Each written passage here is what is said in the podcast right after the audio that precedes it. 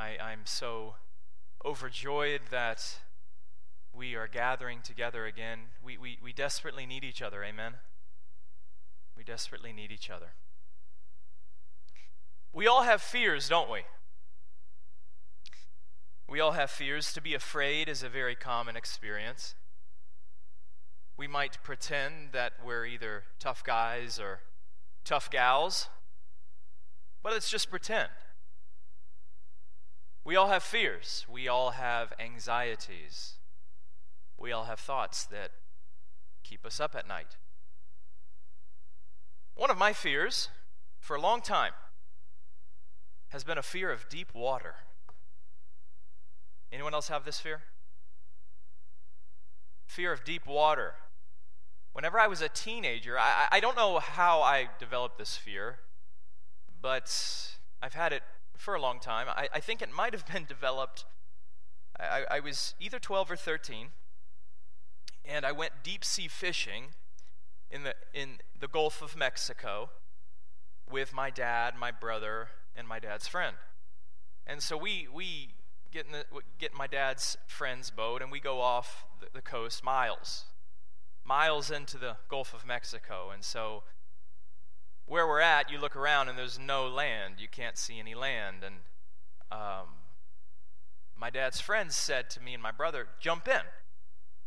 And so we did. And I don't remember if we had life jackets or not, but just to make the, the story more interesting, let's assume that we didn't, okay? And so me and my brother jump in the water, and my dad's friend cranks the boat up and starts jetting off in the other direction. And I saw that boat get smaller and smaller and smaller. And I had this thought wow, it would be very scary to be out at sea with no lifeboat, with no life jacket. And this, this fear actually has a name. Psychologists, they, they give a lot of different fears specific names. This specific fear is called thalassophobia. Thalassophobia. And, and many people, we all have fears. You might be have arachnophobia, a fear of spiders. I think recently we've all been germophobes, fearful of germs. There's also some really unusual phobias there's a phobia called electo I don't know if I can pronounce this. Electorophobia. This is a fear of chickens. And there's also anthophobia, which is a fear of flowers. I don't have those fears, but some people do. Regardless, we all have fears. We all have anxieties. And fear can oftentimes hinder our obedience to Christ. Fear is a hurdle that we must overcome in this life to obey the Lord. If you're looking for an interesting Bible study, you should investigate all of the references in Scripture where we are told to fear not. That is a very, very common command in the Bible to, to fear not. And the reason why that command is so common is because we are fearful. We are people who have fears and anxieties. And as with every other type of struggle we have in life, God cares about your fears. God cares about you. He cares about your fears. And He has provided us a way of overcoming and tackling and addressing our fears in life. God has not left us helpless. God has not left us to our own devices. God has given us a powerful tool. And once again, that tool is prayer. This morning's sermon is entitled A Prayer for Boldness. We're going to be tackling this question. In life, we have fears. We all have fears. We all have anxieties. And God has provided us a means of addressing those fears and anxieties and that is by means of prayer. When we are fearful and when we pray, how should we go about addressing the fears that we have? That's kind of the question that we're tackling this morning. Let's go ahead and turn to Acts 4. We will begin reading in verse 23. God wants us to be marked by boldness. God wants us, God wants His people, God wants the church, God wants you this morning, dear friend, dear Christian. God wants you to be marked by boldness. It is not a virtue to be cowardly. It is not a virtue to be afraid. Rather, the virtue is to be bold as a lion. That's what God wants from us. And when we are bold, when we have this characteristic of boldness, our lives will be effective. We will live effective lives witnessing for the Lord Jesus Christ. Before we read the passage this morning, I, I, I, need to set the context a little bit. The context here in Acts 4 is that the disciples, Jesus in Acts 1 has ascended to heaven. And Jesus gave his apostles, his disciples, a command. And the command is that the disciples and apostles would be his witnesses in Jerusalem, in Judea, in Samaria, and in all the world. And Jesus ascends to heaven and he, pour, he sends his Spirit, and the Spirit is poured out upon the church. And the church, the Spirit, empowers the church to witness. And as the apostles begin obeying Jesus' command to witness, there is, what do you know? There's hostility, there's opposition, there's persecution. And in Acts 4, we get one of the really early examples of this op- opposition. Peter and John go out preaching the name of the Lord Jesus, and the elders, the rulers in Jerusalem, tell them, Stop doing that, or we're going to harm you. So here we have really the beginning in Acts 4 of Christian persecution. Yet the disciples know, and the early church knows, that the church is called to bear forth witness to Christ regardless of circumstances. And in this passage, we have the prayer of the early church in light of this difficulty. Let's go ahead and read the passage together. Beginning in verse 23. When they, the they here is Peter and John, when they were released, they went to their friends and reported what the chief priests and the elders had said to them. And when they heard it, they lifted their voice together to God and said, Sovereign Lord, who made the heaven and the earth and the sea and everything in them, who through the mouth of our father David, your servant, said by the Holy Spirit, Why did the Gentiles rage and the peoples plot in vain? The kings of the earth set themselves, and the rulers were gathered together against the Lord and against his anointed.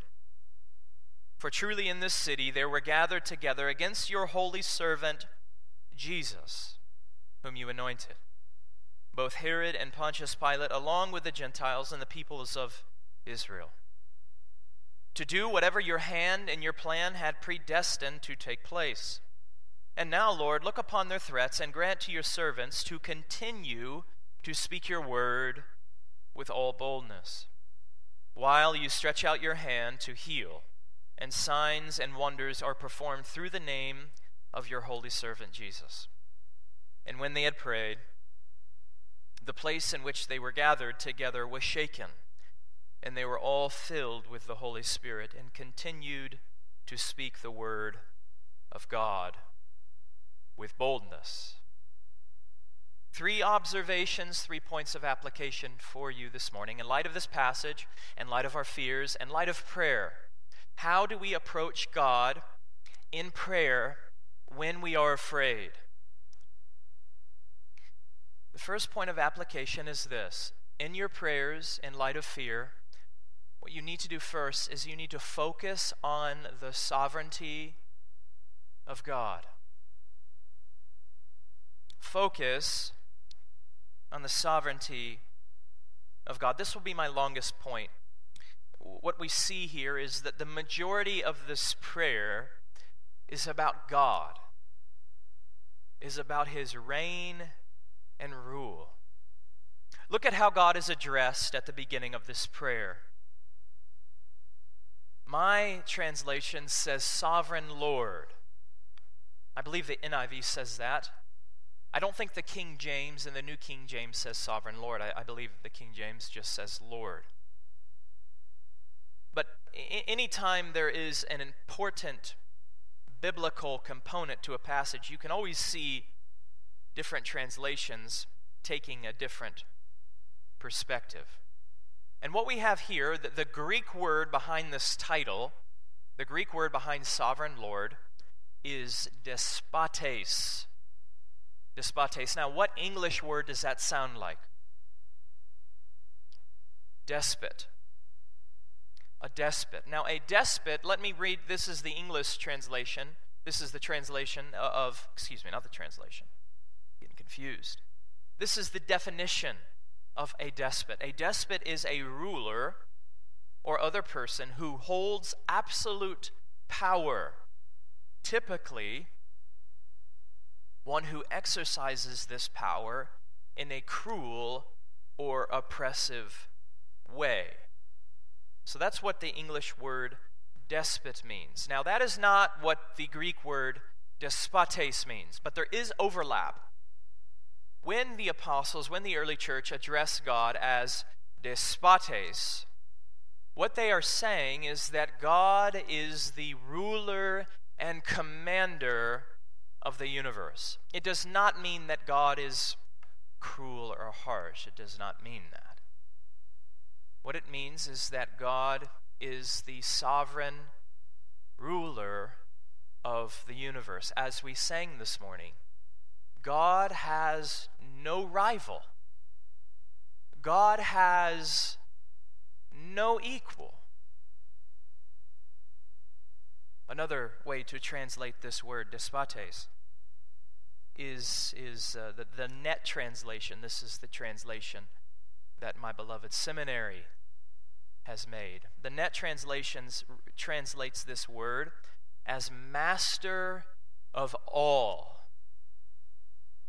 The early church recognizes that even in the persecution, even in the difficulty, that God is in control of all of it. That everything that is playing out, all that they see, all of the difficulty, the persecution, the trial, the struggle, it is all a part of God's plan. God is in control. God is always in control. Amen? In the good and in the bad. And next, notice what the early church does with this, starting in verse 25. The early church recognizes the Word of God. And here we have a, a quote from Psalm 2, beginning in the second part of verse 25 and 26. This quote from Psalm 2 says this Who, Why did the Gentiles rage and the peoples plot in vain? The kings of the earth set themselves, and the rulers were gathered together against the Lord and against his anointed. Now, how is the early church using this passage? How is Luke using this passage here? Well, we get a clue in verse 27. Look at 27. You, here you, you, you have the beginning of verse 27 beginning with a for for, this for, verse 27, is explaining what comes before it. And the explanation is this For truly in the city there were gathered together against your holy servant, whom you anointed, both Herod and Pontius Pilate, along with the Gentiles and the peoples of Israel. What the early church is doing here is they're re- reflecting on the Old Testament. They're reflecting on the Old Testament, specifically Psalm 2. Psalm 2, verses 1 and 2. And what they are saying is that, Lord, what is happening right now, what is playing out in our midst, in light of what happened to the Lord Jesus Christ, and in light of what is happening to us, Psalm 2 is being fulfilled. Psalm 2 is being fulfilled. The, the difficulty, the trial, has been planned ahead of time. What's happening in Acts 4 was foretold in Psalm 2. And what happened, what was foretold in Psalm 2, was determined before time began. That's what the early church is saying here that everything, all of the persecution and difficulty is playing out exactly how God had foretold, how God had, as we will see in a bit, predestined. It's all taking place in accordance with the sovereign will of God. Now let's look at verse 28. Verse 27 says that, For in this city, Jerusalem, there were gathered together many different people. Verse 28, quote, to do whatever your hand and your plan had predestined to take place. To understand this passage, to understand verse 28, what I want us to do is I want us to read the passage and I want us to see what is not there. I want us to read the passage and I want us to see what is not there. By the way, as you read Scripture, one way to, to understand Scripture better is to read a passage and to ask the question what is this passage not saying? To understand what it is saying, we need to ask the question what it is not saying. So I want to use that, that question here. What is, what is verse 28 not saying? It does not say this. Let's begin in verse 27. For truly in the city there were gathered together against your holy servant, Jesus, whom you anointed, both Herod and Pontius Pilate, along with the Gentiles and the peoples of Israel. It does not say this. To do what their free will had determined to do. I want you to notice that verse 28 does not say this to do whatever they had planned to do ahead of time. Verse 28 does not say that. Now, Herod and Pontius Pilate and the Gentiles and the people who plot, plotted against Jesus and who are persecuting the early church. Verse 27 recognizes their guilt Verse 27 recognizes their responsibility in the matter. But verse 28 places a theological emphasis not on them. Where is the theological emphasis in verse 28? Or, or, or in other words, what is the ultimate reason why Acts 4 is happening? What is the ultimate reason, the ultimate theological reason, the reason that governs all of the other reasons? Based upon this passage, how do we answer that question? Well, the answer is the sovereign will of God. The answer is the sovereign will of God. The Bible teaches, dear friend, as illustrated by this passage, the Bible teaches that God predestines the salvation of his people. If you, if you study all of Scripture, what Scripture teaches with reference to your specific salvation, if, if you are a Christian this morning, the Bible says that the ultimate reason why you are a Christian is because God has predestined that to take place. That is what the Bible teaches about the believer's salvation. But the Bible also teaches the predestination of the history of redemption. Predestination is, is not just a matter that, that stays excluded and only located within your own salvation.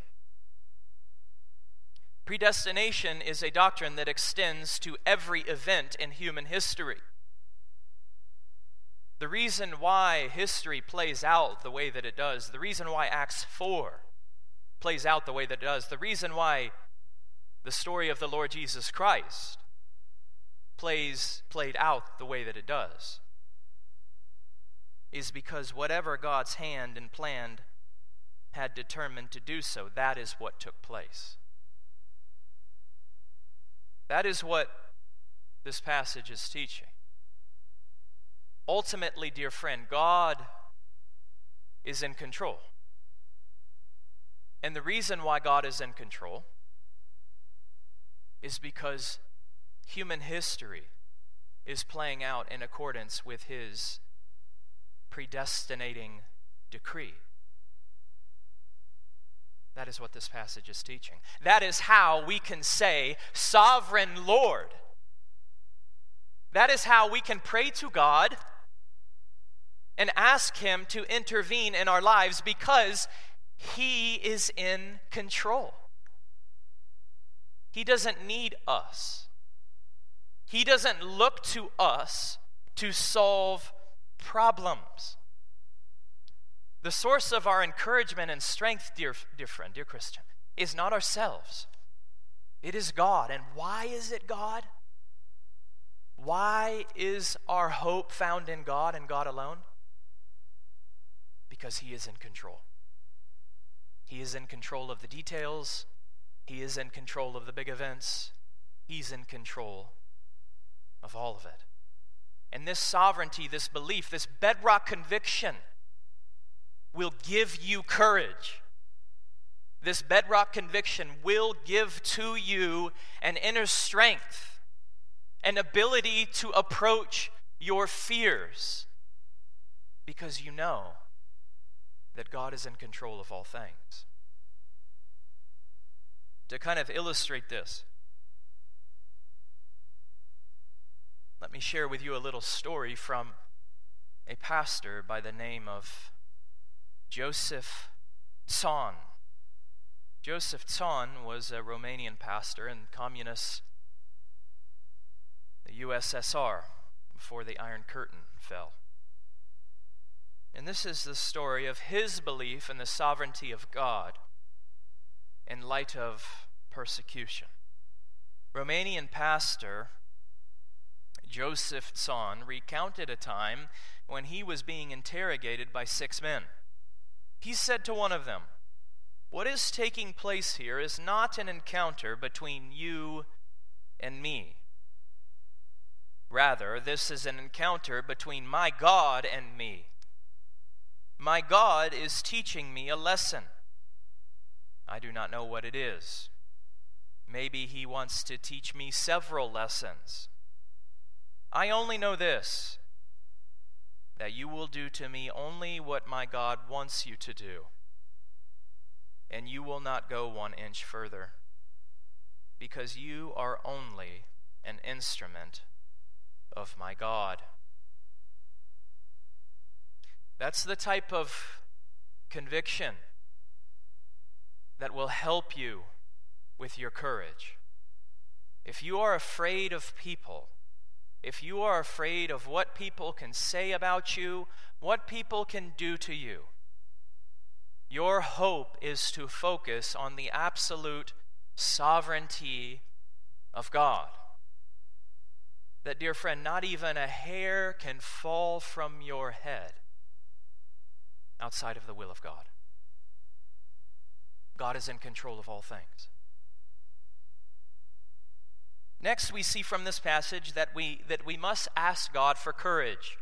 A belief in the sovereignty of God does not lead to inaction and passivity. A strong belief in the sovereignty of God does not lead to inaction and passivity. What we see here in the early church is that they extol God as being sovereign and king of it all but they still act and they still respond to God with requests and desires.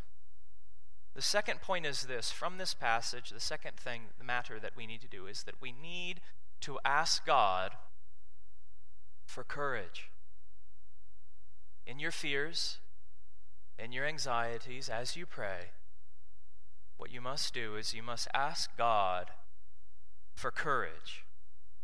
Looking at verse 29, this is where we get the request from the early church. So the early church starts with this prayer by exalting God, by focusing on his sovereignty. And then in verse 29, it says this And now, Lord, look upon their threats and grant to your servants to continue to speak your word with all boldness. There are two requests here. The first one is this Look upon their threats. Verse 29, and now, Lord, look upon their threats. What, what does this mean? I'm not exactly sure. what I, what I take it to mean, what, what one commentator said about this passage, or about this part of the passage, is that what the early church is doing is they are relinquishing control. They're saying, God, listen, you got to take care of, of what they're saying. You got to take care of what they're threatening us with. There is this when you, when you see that God is in control, it allows you to relinquish your perceived control on the circumstances. And that's what the early church does here. They say, God, you got to take care of, of these people. We can't control them. You, you have to take care of it. And then they say this Grant to your servants to continue to speak your word with all boldness. Now, understanding this passage in light of what it does not say, it does not say this. And grant to your servants safety and comfort. Verse 29 does not say, and grant to your servants safety and comfort. It does not say that. What does it say? And grant to your servants to continue to speak your word with all boldness. The apostles knew that they had a mission.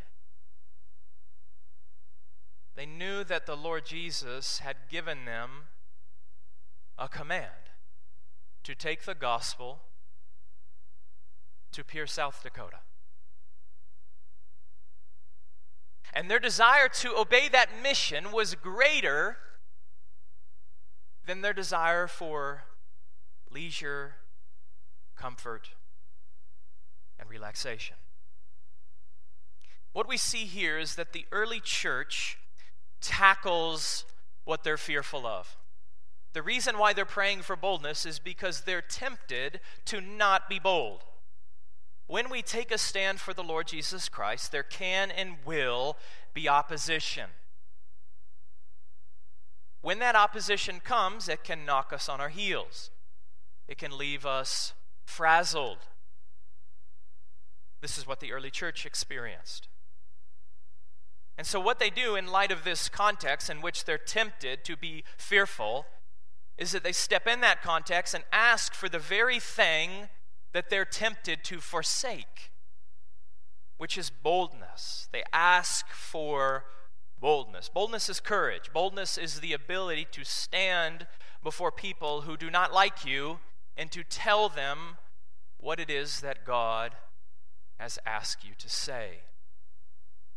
That is boldness. Now, with, with some Christians, with some Christians, there, there is this kind of perpetual running on a hamster wheel.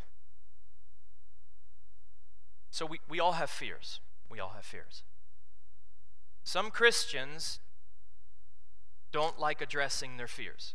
They don't like asking God for courage. They don't like to acknowledge the problem. So maybe for one year, five year, 10 years, 20 years, 40 years, there's this running on the hamster wheel of sanctification. Rather than addressing to God their fears, having the courage to ask for courage.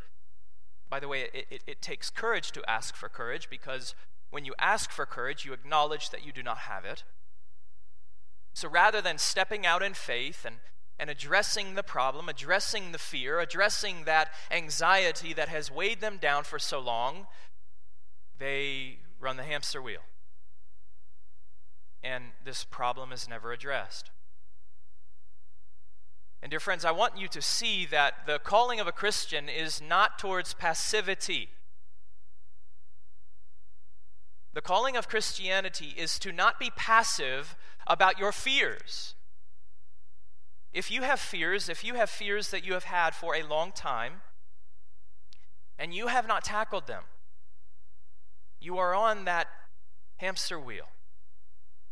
And what the, what the Lord wants you to do instead is to come to God, to, to acknowledge the fear, to acknowledge what it is that has for so long hindered your obedience and to ask God to help you have courage.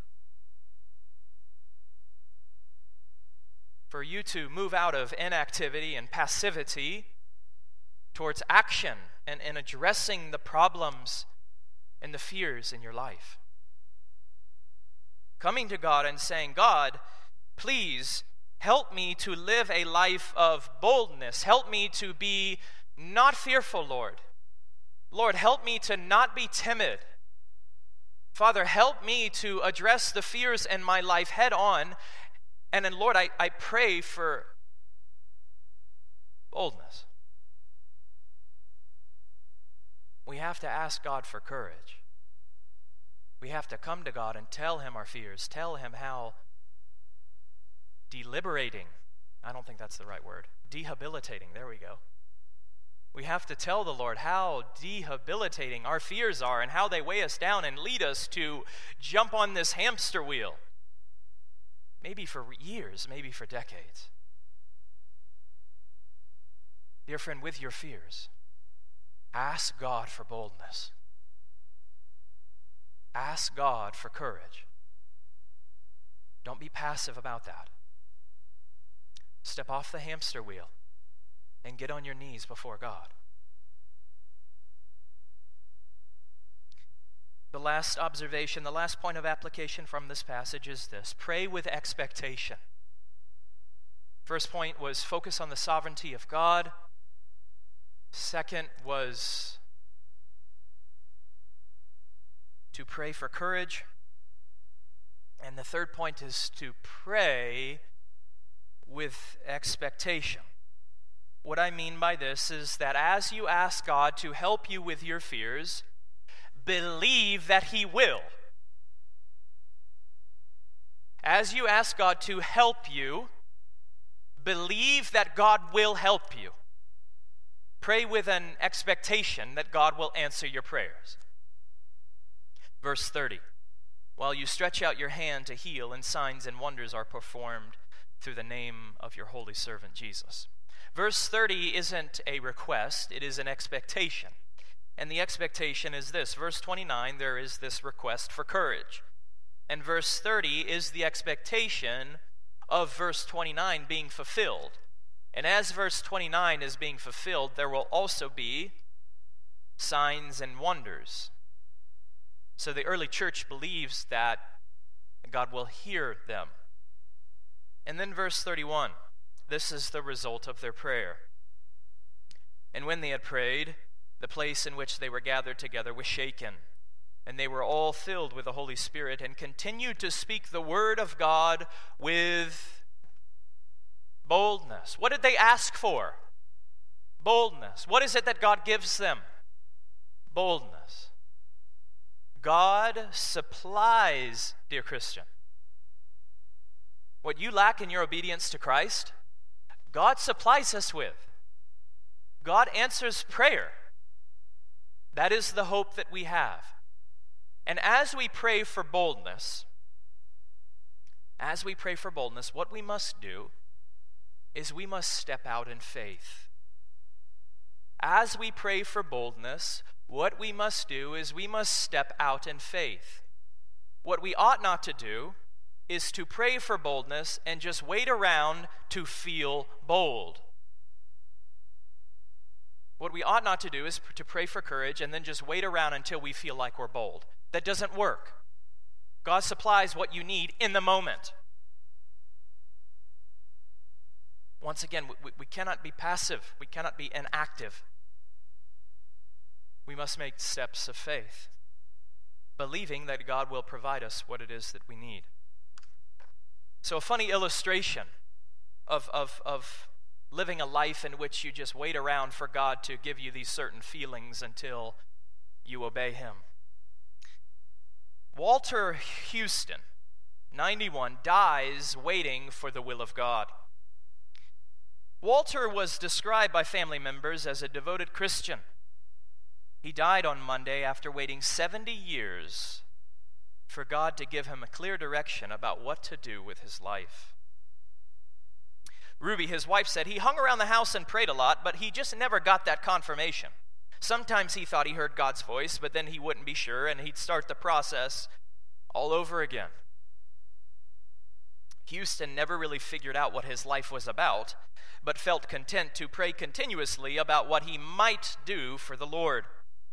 Whenever he was about to take action, he would pull back, quote, because he didn't want to disappoint God or go against him in any way. Ruby says he was very sensitive to always wanting to remain in God's will. That was primary for him. Friends say they like Walter, though he seemed to not capitalize on his talents. To his credit, they say, Houston, who worked mostly as a handyman, was able to pay off the mortgage from Clopton Capital on the couple's modest home in just a few years. Walter had a number of skills he never got around to using, says longtime friend Timothy Burns. He worked very well with wood and had a storyteller side to him as well. I always told him, take a risk, try something new if you're not happy. But he was too afraid of letting God down. This story is not actually real. Walter Houston is not a real person. But this story is believable, isn't it? Some of us might struggle with passivity more than others, but there is this temptation towards obeying when we feel like it, or stepping out in faith when we feel like we have the courage.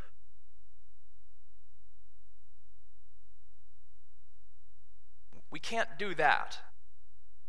That could lead you to a whole life of ineffectiveness I think of some of the saddest stories that people have. Think about living your life and never making an impact in this world.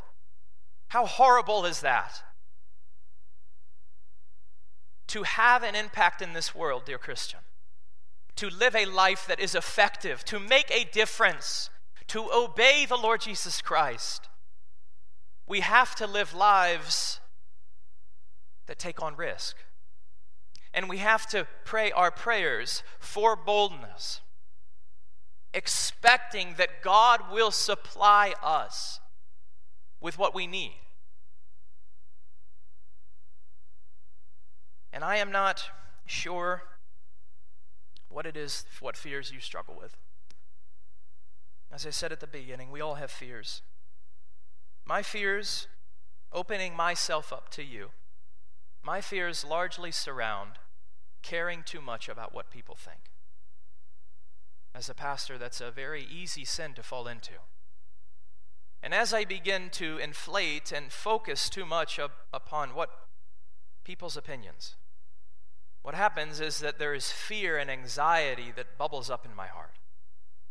And that people become very big and God becomes very small.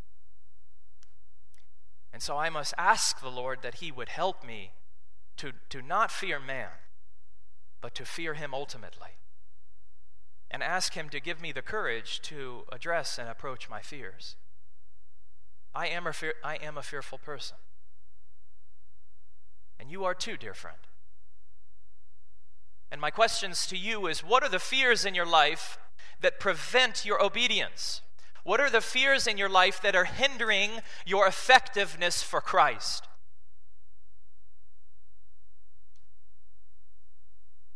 Is it fear of evangelism? When it comes to evangelism, are you very cowardly? Are there people in your life who you know that you need to have conversations with about the truth, about the gospel, and you've known this for years, but you haven't done this? Is it some other conversation that you're dreading that you know you need to have? Speaking the truth in love? Is it a fear of failure? Do you not step out and take risks because you you fear you'll fail? Is it a fear of rejection? Do you fear people not liking you? Is it death? Are you afraid to die? Dear friends, whatever fears you have, God cares about. God cares about you. His heart for you is that you would obey him. And what it is that God demands of us is what it is that God supplies. If you need courage, if you need boldness, God's heart is open to you. And what you must do in light of this passage is you must focus on the sovereignty of God. Remember that God is in control of all of the details. God is in control of those people who you fear not liking you. What can man do to you? If God is for you, who can be against you? And as you struggle, pray for courage. Pray that God would show up in your life in a powerful way. Get off the hamster wheel, get on your knees, and ask God, beg God to give you boldness. And then lastly, step out in faith. Step out in faith. Don't wait around for the feelings to conjure up. Step out in faith, expecting that God will provide what you need and in the exact moment that you need it. Our God reigns. He has no rival, He has no equal. Dear friend, Christ, dear Christian, God is for you. The Christian life is risky. Praying is risky, but it is worth doing. Father, we thank you for your mercy and your grace. I pray, Lord, for the edification of the saints. God, I pray that by means of your grace and your love, that you would grant us the the courage that we need. We confess, Lord, that we are cowards. We confess that, Lord, in our hearts we cower away from the things that we fear. Father, we, we, we, we confess that so often our, our, our fears hinder our obedience. Oh Lord, I pray for the dear saints. I pray, Lord, for the edification, Lord, that we would all have this conviction that we must come to you and address our fears. We must get off the hamster wheel. And Father, we must ask you for courage. And we must expect that you will give it. Father, for the non Christian, challenge them in their conscience, convict them of their sins, bring them to the Lord Jesus Christ. And for, for the Christian, Father, build us up. Pour out your grace upon us so that we might live lives of boldness for you. I pray these things in the precious name of our Lord Jesus Christ. Amen.